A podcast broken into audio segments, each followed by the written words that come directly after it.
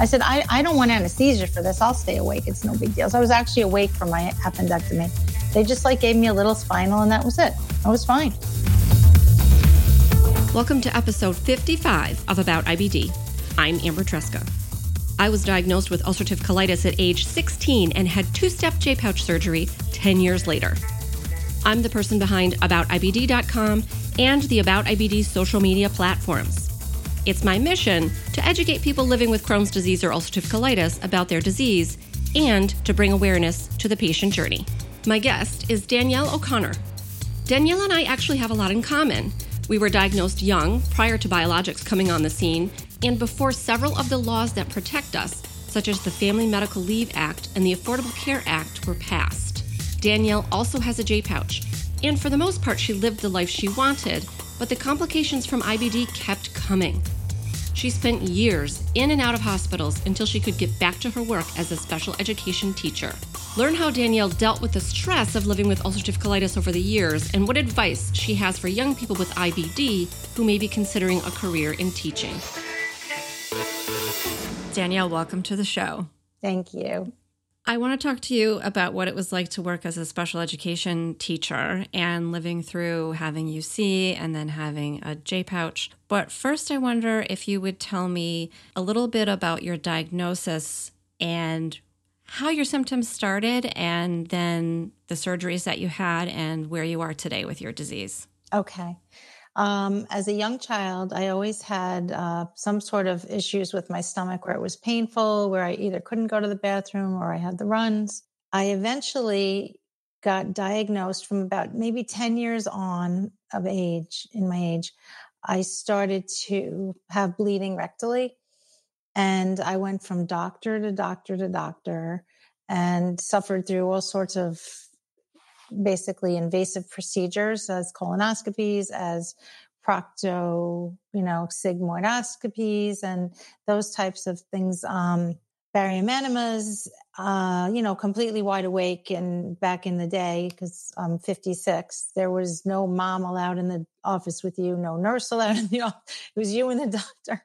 And I went like they took me to uh, Cornell. They took me to all sorts of places in the city because I live in New York. Nobody found out. So finally, my mother had a friend who had Crohn's disease, and she said, "Oh, she loves this Dr. Lerner and Shepherd right near where I lived in Malverne in Valley Stream." So I said, "You know what? I'm desperate. Let me just try." So I went to Dr. Seymour Lerner and he discovered what was wrong with me. I was about 16 or 17 years old. And he's like, Oh, you have, um, ulcerative proctitis because I suppose it was just in the very beginning at that point of my tail, you know, my anal area. So he treated me for a while and, um, it would go, I would go on steroids and I would take, uh, enemas and Azulfidine tablets and, uh, you know, on and off of that when I would flare. And my flares would basically would be spring or fall. That was mostly the time when it was at its worst. Fall flares always being worse than spring flares. I, you know, I struggled through with him and I was able to work and I was able to enjoy my life as much as I could, you know, and I got married when I was 26. I met my husband at 23. And right before our wedding, I had started, it was autumn because we got married in November. So I started a flare and that flare was so um, strong that I remember, I honestly don't remember my wedding day. I even remember from the pictures, but I was so ill and our honeymoon was just excruciating, excruciating pain. And I just felt so almost guilty. So I remember we were living in our first apartment and I actually was too sick to work and it was a relatively new teaching job in a public school from private school, which is a big deal because, you know, benefits, pension, whatever. So I remember I was so ill, it was Christmas vacation that I kept passing out because I guess my blood was low, my crit was low. So we called Dr. Lerner. He met me at the hospital. And of course, I was admitted. I was in there for over a month actually. So, so I was really new at my job. And, you know, I went back, but I think I was basically, I think that was the one time when I think I was off solids for a month, off food for a month, actually. So I was in the hospital on the steroids and whatever. And eventually I, I went into, you know, a point where I could eat something. And I just, it was a terrible experience. And I looked so young when I was that age that they put me in the pediatric ward. And I just remember like I was telling you there's like this foul sort of odor when you have to use the bathroom when you have a flare because you're basically having this horrible blood and pus filled fluid come out of your rectum. I remember at one point the nurses like making nasty comments about it because you had to use the, oh, craziness. So it was just, a, it was a different world. I think things have changed as far as people like not speaking about certain things and speaking about other things more gently. They used to get so annoyed at me because I back then they would give me morphine shots. That's how they would control the pain. So just the pain was terrible and the shots didn't last that long. And I'm really not a person who craves medication. I like after major surgery, I leave the hospital off all pain meds. I, I don't even take them at home.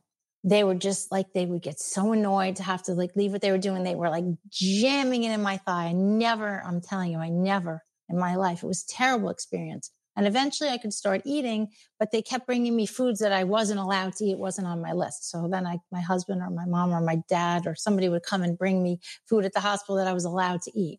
So I got back to work, I think in the spring.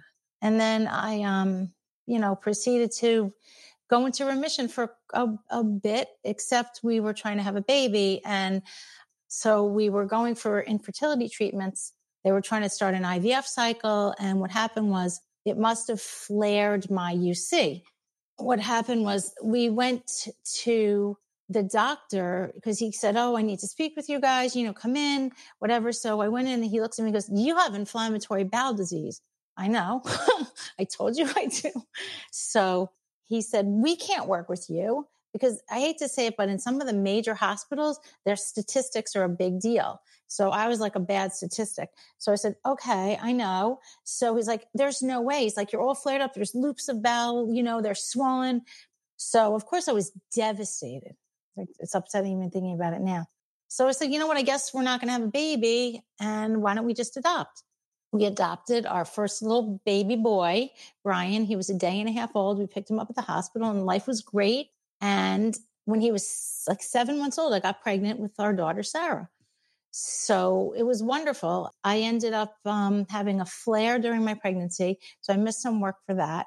And I was also, for some reason, even though I um, was retaining flu when I was pregnant. I was chronically dehydrated. So I used to get a lot of aggravation from my one assistant principal at that point because he say it was so unprofessional to always be drinking water. It's like, well, I'm sorry, but I'm like always thirsty. And he's like, well, like it's just, just, you just can't be doing that. You just can't carry water bottles back and forth to the water fountain. I said, okay, you know, what, what am I supposed to do? Okay. Went back to work after I had her. I couldn't go to the bathroom. I had like a mini flare like right after that. I went into a um like a flare. So this flare, like I kept it at bay, kept it at bay. I had to keep working. I mean, we needed the health insurance and I needed the salary. And I just had the summer vacation and my daughter was one. And then what happened was the flare got worse. So it was a fall flare that just would not stop. And I remember distinctly that I was bleeding so much. I eventually realized I couldn't work anymore, but you didn't get like paid benefits. There was no FMLA. There was nothing back then. So eventually what happened was I just got sicker and sicker and I just kept needing so much blood. And I went to my gastro, Dr. Lerner, my savior who figured out what was wrong with me. And he said, listen, he goes, I cannot just keep giving you two units of blood. I actually got to the point where I'd call him. I'd say, Dr. Lerner, I'm so weak. I need blood. He's like, all right, just go to the ER. I'll set you up. Like he just knew I knew. Just like put it in my arm and they give me a couple units. So I, he said, I think you should consider meeting this doctor at Mount Sinai who operated on my niece's husband and he had the colitis and he had this surgery and he has J pouch and he doesn't have a bag and whatever, or else you should try immunosuppressives. And I wouldn't do it. I was just fearful of trying that. I just, I don't know what it was. It just scared me.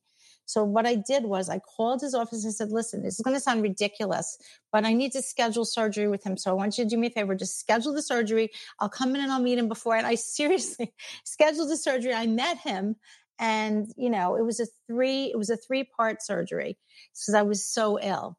So I had some issues with the surgery. I was out of work for a very long time. And what happened was I was so sick when I was out with the bleeding and the surgeries that I couldn't take care of the kids.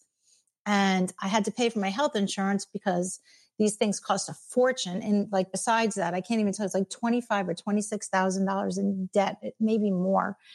So I had my surgeries and I was out of work the whole time. My, my work granted me the privilege of being out. You know, they didn't have to give me that year. They could have fired me. So that was what happened. And I had my J pouch and I, we did it all. Like my daughter's second birthday was my first surgery. I remember that. And then he was so good because he had little children, my kid's age. We waited until after Halloween to have the actual J pouch built in. And eventually I had my takedown surgery and I went back to work. And I did pretty well for a while. And I had only one issue, I would say, in my younger teaching years when I was supposed to get my tenure and I had been out sick. I told you when I was first married. So my assistant principal was lovely. She's like you and me, a fitness, running, exercising person. And on lunch, she was one of the people would meet in the gym and we would all kind of walk and work out. So she said, no, I, they weren't going to tenure me because they're like, well, she's got, you know, she's got a chronic illness. Like, why would we ever tenure someone who's going to have, you know, medical problems? So she said, I told them that um, she herself actually had um, ovarian cancer, ovarian cancer. She's like, I told them that you're worthy of being tenured and that you work hard and that you're great with the kids. And she said, and I told, I insisted that they had to do it, that I was telling them they had to. So thank goodness to this lovely Mrs. Kliegerman. She made sure I got my tenure, which was great because, you know, I basically wasn't really, really sick again you were basically working this whole time while you were trying to manage your ulcerative colitis. Remind me what year it was because it was before, like I remember when FMLA and all of that was instituted, and it was so helpful for people like us. It was so helpful. My first child was born in 1993, and there was no FMLA. And I know for a fact because adopted you don't get maternity leaves for adopted children, only for birth given children, because a newborn, I feel like, can be raised by a wolf. But no matter whether or not apparently they're adopted, just send them off to a wolf. I mean, he was a day and a half old, right? Is that what you said? A day and a half yeah. old. A day and a half. We picked him up at like a day and a half old in the hospital. Yeah. And you got no maternity leave. And I'm assuming your husband didn't have any paternity leave either. No, there was no such thing as paternity leave. This is the, this is the United States. No no, not back then. so, yeah. So I actually got to take three weeks, I think, with him unpaid because that's like all I could basically that's all you could afford do. to yeah. do. Mm-hmm. Three weeks. Yeah. So that was 93. Sarah was born in 94. So by the time she was born, I'm pretty sure there was some kind of FMLA. I could keep my health benefits for three months unpaid, but I was out for like almost two years sick. How did they handle this when you were out? What they used to do is they would hire substitutes when it was a longer term thing. You know, they would hire like a permanent sub, maybe if you're going to be out for a certain length of time, which I didn't actually, actually, I never got any kind of a hard time about being out with my situation until um, this last surgery, this last year, before I decided, you know, I was going to get everything repaired that needs to be repaired. But I did used to have one of my big issues is using the bathroom because when you teach special education and the kids have really serious issues, you can't um, you can't just excuse yourself to a bathroom. In the beginning, though, when you had the UC, did it ever occur to you in that way, especially when you were going to college and getting your teaching degree? Did you ever think this might be challenging if I need to run out of run out of the room. no, I didn't actually think that because you know what? Um, what happened was when I first started teaching, like I said, I didn't have a major flare until after I got married, and I was already teaching before that. So it never occurred to me. I did know though, because truth be told, my bachelor's degree was in fashion merchandising and marketing. And I did know I didn't have like, not that I'm not energetic, I am overly energetic, but I knew I didn't have the stamina to do the kind of job where I wasn't going to get to like have regular sleeping hours because retail is a crazy business. So I did know I couldn't do that, but it never occurred to me, especially in special needs, that you would be denied the privilege of using a bathroom if you needed one, because it's sort of opposite to what you're supposed to be doing, taking care of other people. It's an interesting situation. It is because That is a big deal. Not being able to go to the bathroom during the day. Like you said, you can't just leave the room. Right. Did that ever come up with your superiors that they may have said to you? How are you going to continue on here with this?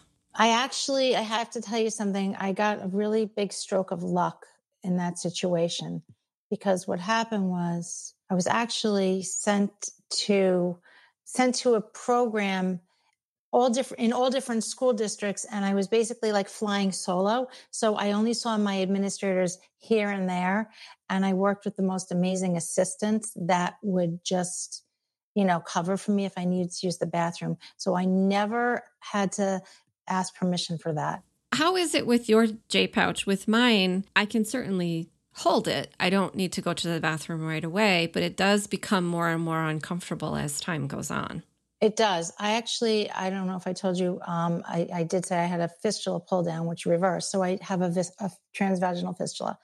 So what happens to me is if I need to go to the bathroom and I can't excuse myself, which was like the last, my last year of work, what happened was I would um, try to just like hold it in or just not eat, like try not to eat anything. So that's how I would handle that. If I was in a situation, I would just eat nothing. And I would just drink water until um, maybe like later in the day, like one ish, or have like a tiny little piece of cheese or something small because I get lightheaded. So I would try to just do that. But um, what happens is the fistula then starts to act out and it starts to drain. And that's, you know, it's a kind of a nasty situation. so you either, even if you're not using the bathroom to go to the bathroom, you, you're, you're kind of incapable of cleaning up after the fistula drainage and it's an embarrassing and uncomfortable situation and it's painful you know and sitting still or sitting when you have a fistula draining is it's kind of painful when it does and standing is worse because you don't know if it's going to decide to just like leak. So that's an uncomfortable situation and if you feel like afraid to use the bathroom or to you know excuse yourself especially if you're in a situation where you're working with new, strange people, you just kind of, I don't know, suck it up, I guess, and wear, bring changes of stuff to wear. Right. Bring a change of clothes with you. Yeah. Which is, I mean, you know, it's a shame to have to live your life like that. That's not right either. So you are too young to be retired, but you are retired. I'm, I'm not that young. I actually did retire. I I just, um, I actually did have another, um, several surgeries actually done. And I knew because of my last time being out for so long, I knew that I was going to maybe have a lot of out of pocket expenses. So I waited and waited and collected my sick days until I had enough days to cover myself and my family because I didn't want to leave them like broke you know, because you can't really pay off medical debt on, on a retirement salary, that's for sure. And we were never wasteful because you never know when you're going to get sick. I mean, my husband's had more than his fair share of medical things as well. I got news for you. I had something that had to be fixed. I got a, I kept getting bowel obstructions from two different situations. So that's another thing. That's pretty painful. And I would honestly be at work with bowel obstructions sometimes and just because I can't not save the days because I know I need these surgeries and I know they're going to maybe be out of pocket. But I actually got an injury at work many years back when a child was, um, we were just transporting him upstairs because he was out of control. So transporting him up to a blue room and I got a push backwards and I grabbed onto the railing and it made like a tear in my abdominal wall between where my midline scar is and my old stoma was that was an issue that that had to be repaired because what was happening is my intestines were kind of if i would bend over it would be so painful. Like especially it's so crazy. Sometimes in the bathroom if you have to like bend over for some reason that's when for some reason that position would always like twist kink and catch your intestines in there and it would give this like horrendous spasm. I can't explain it. And sometimes it wouldn't undo and that's when you would get an obstruction which i have only landed in the hospital once for the obstructions. I've been very lucky but I knew I needed to get that taken care of. And I had a mechanical type of obstruction going on too, just like two different types. So that had to be repaired. That wall had to be repaired. But the other thing is from my original surgery, my muscle wall was never closed. So I knew I needed to get that done because I'm like literally my whole life feeling like I'm falling out of myself and you could reach in and almost touch my bones if you wanted to up on the top part. So this last year, I ended up getting you know, repairs done and all that. And that's when I started to get a little bit of a hard time from work because I had um, a couple of conditions that developed from the steroids. I had um, I have high eye pressure, glaucoma, and I was almost completely blind from cataracts because for whatever reason they decided to hit me and just continue to hit me. So I needed that done. I was diagnosed in 1989, and in those days it was steroids and sulfasalazine, and that was all you had. And it wasn't until I feel like 1998 when Remicade was approved that they sort of started getting more away from the steroids. So, how long do you think you were on and off steroids? On and off steroids, probably from when I was like 16 until I was 34. Yeah, a long time. Yeah, but I wasn't always like, if I wasn't flared, I was fine. I was like, with my colitis, I was either perfect or horrible. It was like one or the other. I feel like maybe you did always have inflammation. Do you feel like that's true? Like it was always there, but you were you were sort of functioning anyway. I have a very high threshold for pain, and I don't know if that I taught myself that or it's funny I read about that. And um, I'm very judgmental of people who don't suck it up. I, I know it's bad. I am. It's terrible. you know what though i ha- i kind of have the same thing like with healthy people sometimes i'm like really I don't feel so great that sometimes my empathy doesn't extend because I'm a little bit like, come on, you can deal with this, can't you? Seriously, I actually had my appendix taken out awake because that was that was right before I had my J pouch. I had an appendicitis, and I I was work I worked that day. I worked that day I took care of the kids after work. I went jogging that evening with my girlfriend who's a nurse. And then I took a ride with her. It was like the last day. Of, school. I took a ride with her to um, this hospital where she worked in Far Rockaway. She's like, maybe I have an appendicitis. I'm like, it's a little sore. I don't know. So I know. Like, Oh my gosh. So the doctor's like, I said, I, I don't want anesthesia for this. I'll stay awake. It's no big deal. So I was actually awake for my appendectomy. They just like gave me a little spinal and that was it. I was fine. I'm floored. Like I've never heard of this before. I'm totally floored right now. you go through enough colonoscopies as a 10 year old to live. As a child, yeah. right. I know. It's almost like maybe you don't have any nerve endings left. Maybe that's what happened. Maybe. You just learn to tune out, tune it out with your brain. Tune it out. Yeah. So let me ask you this though. For anyone who's coming up and is diagnosed with inflammatory bowel disease, and as you know, it tends to happen between the ages of 16 and 25. What do you think about wanting to go into teaching and especially into teaching younger children like you did? It's funny because the whole teaching world has changed so much in the past couple of years and there's a lot of pressure on it now on the kids now to like from the teachers really i mean when i say kids i mean the, the teachers the young teachers there's a lot of pressure for your students to make meet certain milestones. And I think that started to really stress me out a lot.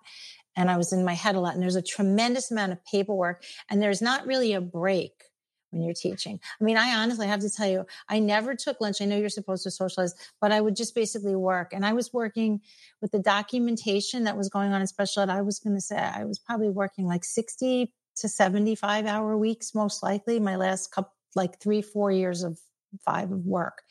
So I would say um, the downtime on your vacations is great, but I never worked in the quote unquote real world other than maybe, you know, when I was younger. So I don't know how they are with using bathrooms and that kind of thing. But I think you just sort of need to maybe I don't know. I hate to say it, but I used to kind of keep it secret. Like unless I was on my deathbed, I wouldn't talk about it at all. I'm like, oh, I'm fine. It's fine. Oh yeah.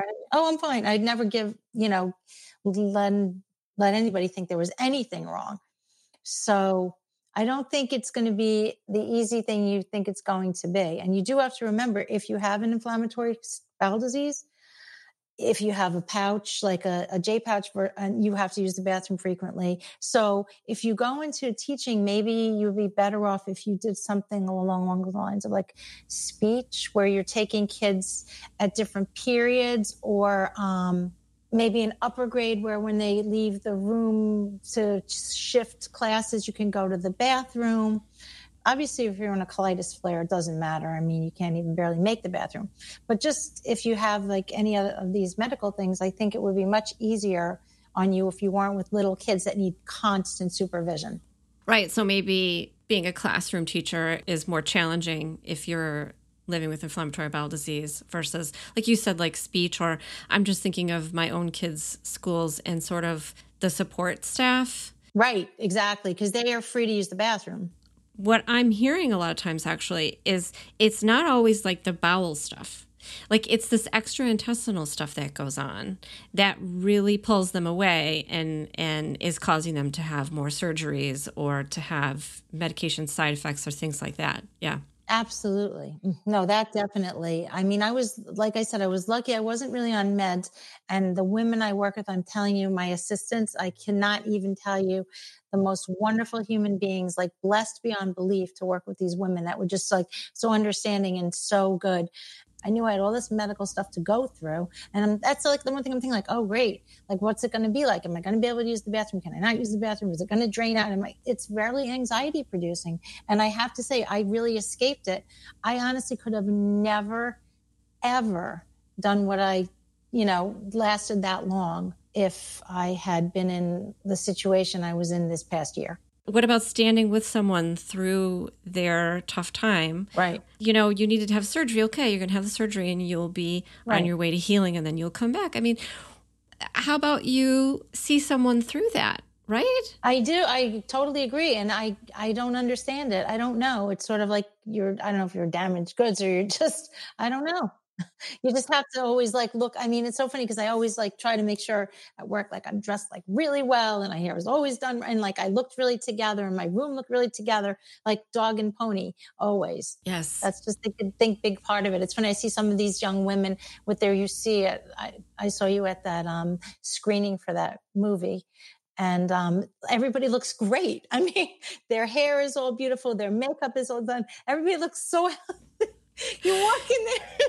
You know, it's so funny that you bring that up because that's so true. And it, it, I don't think it's anything that I like. I know I haven't like sat down and really thought about it, but it's totally true in that I was diagnosed when I was 16. Right. And I mean, I was in and out of school and I dealt with problems being in and out of school and with my grades and with my teachers. And so yeah, you did sort of go to this level where you felt like I need to look like I'm not sick. Right. Even today, I don't leave the house without makeup on. No. I, you know what I mean? It's I just, and I, it's not like anyone ever said anything or told you anything right. or, or, you know, wanted you to be like that. But you're totally correct about that. There is this I feel almost like a need to sort of overcorrect and prove that you're capable in some way. It's true. And, and like to be like the top at what you do and make sure your kids succeed if you're a teacher. And as far as um, the other thing I have difficulty with is not using time when I have it, when I feel well. You always get an idea. You never know when you're going to be sick. So let me do this, this, this, this, this, this, this, and um, get so much done and try to fit two days into one because what if I don't have many days? Because like, what if one of these days it's the last obstruction or one of these days, you know, I want to like make sure I use every precious minute I have alive on this earth and never waste it. So, which is probably also just another crazy pressure that we put on ourselves. I mean, who really cares? Like, honestly, if you're not wearing a great outfit and your hair makeup's time. Probably nobody. nobody. I don't know why. I don't wear makeup just... to the gym though. That has to be said. That I don't do. Um, do I? I guess it depends on what I did earlier in the day as to whether or not. Yeah. yeah that so, speaking of the gym, I did want to ask you one last thing about running and exercising uh-huh. with your pouch and how you have found that to be. I have to say, even throughout my surgeries, when I was home and the kids were little, exercise is something that always makes me feel strong.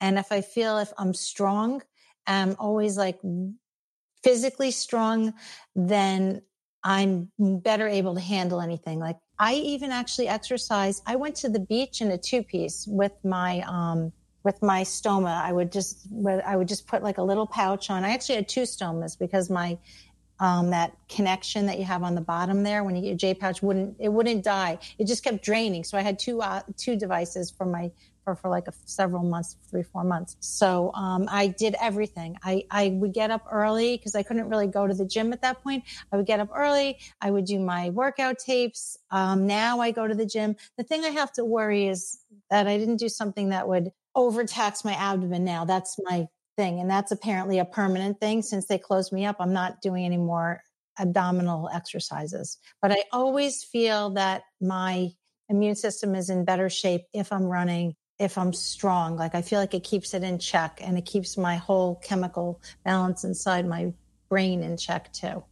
I agree with you completely. I will do anything to be able to get my workout in. Everything else is in shambles. I know. But I went for a run. It's okay. You know? yeah, exactly. No, you have to do that. You know why? If you don't take care of yourself first and you already have a an illness, it's just it's just there's nothing else you can do for somebody in the family. You have to take care of yourself in order to be well enough mentally and physically to take care of your family. And the IBD, I feel like Crohn's colitis, whatever, steals so much from us, so much. Like, why does it need to steal away our strength and our fitness and our energy? You have to put yourself first in that respect, I think. And that I feel is the one thing I do to always put myself first. I will always take care of that part of me. Danielle, that's perfect advice. You always have to take care of yourself. Thank you so much for sharing your experience. I think you've given me a lot to think about in terms of a career and what can be done and maybe some of the things that we can think about for the future for protecting people with IBD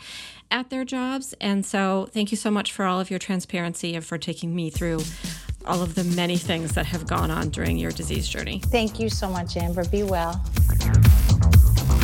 Hey, super listener. Special thanks to Danielle O'Connor for talking with me about her disease journey and for being so open about what it's like to manage a career along with severe ulcerative colitis. You can find Danielle on Twitter and Instagram, where she is a tireless supporter of other people with IBD. After hearing her story, I'm even more impressed by her positive attitude and her zest for life because she has been through so much. I will put all of her social media information in the show notes. You can also find more information about everything we discussed on the episode 55 page on aboutibd.com, as well as my original written content and links to all of my social media. I love bringing you this podcast, and you can support me in return by sharing it with others and by leaving a review of my show in your favorite podcast app. Here's a taste of what's coming up next on About IBD. And it was just two years of complete hell. And, you know, as I said, it kept deteriorating and, and would, fading away basically down to 120 pounds. So th- that those next two years, I did nothing. In fact, I sold the bike soon after because I couldn't justify it sitting around gathering dust when I knew I wasn't going to be riding it anytime soon. So. Thanks for listening. And remember, until next time, I want you to know more about IBD.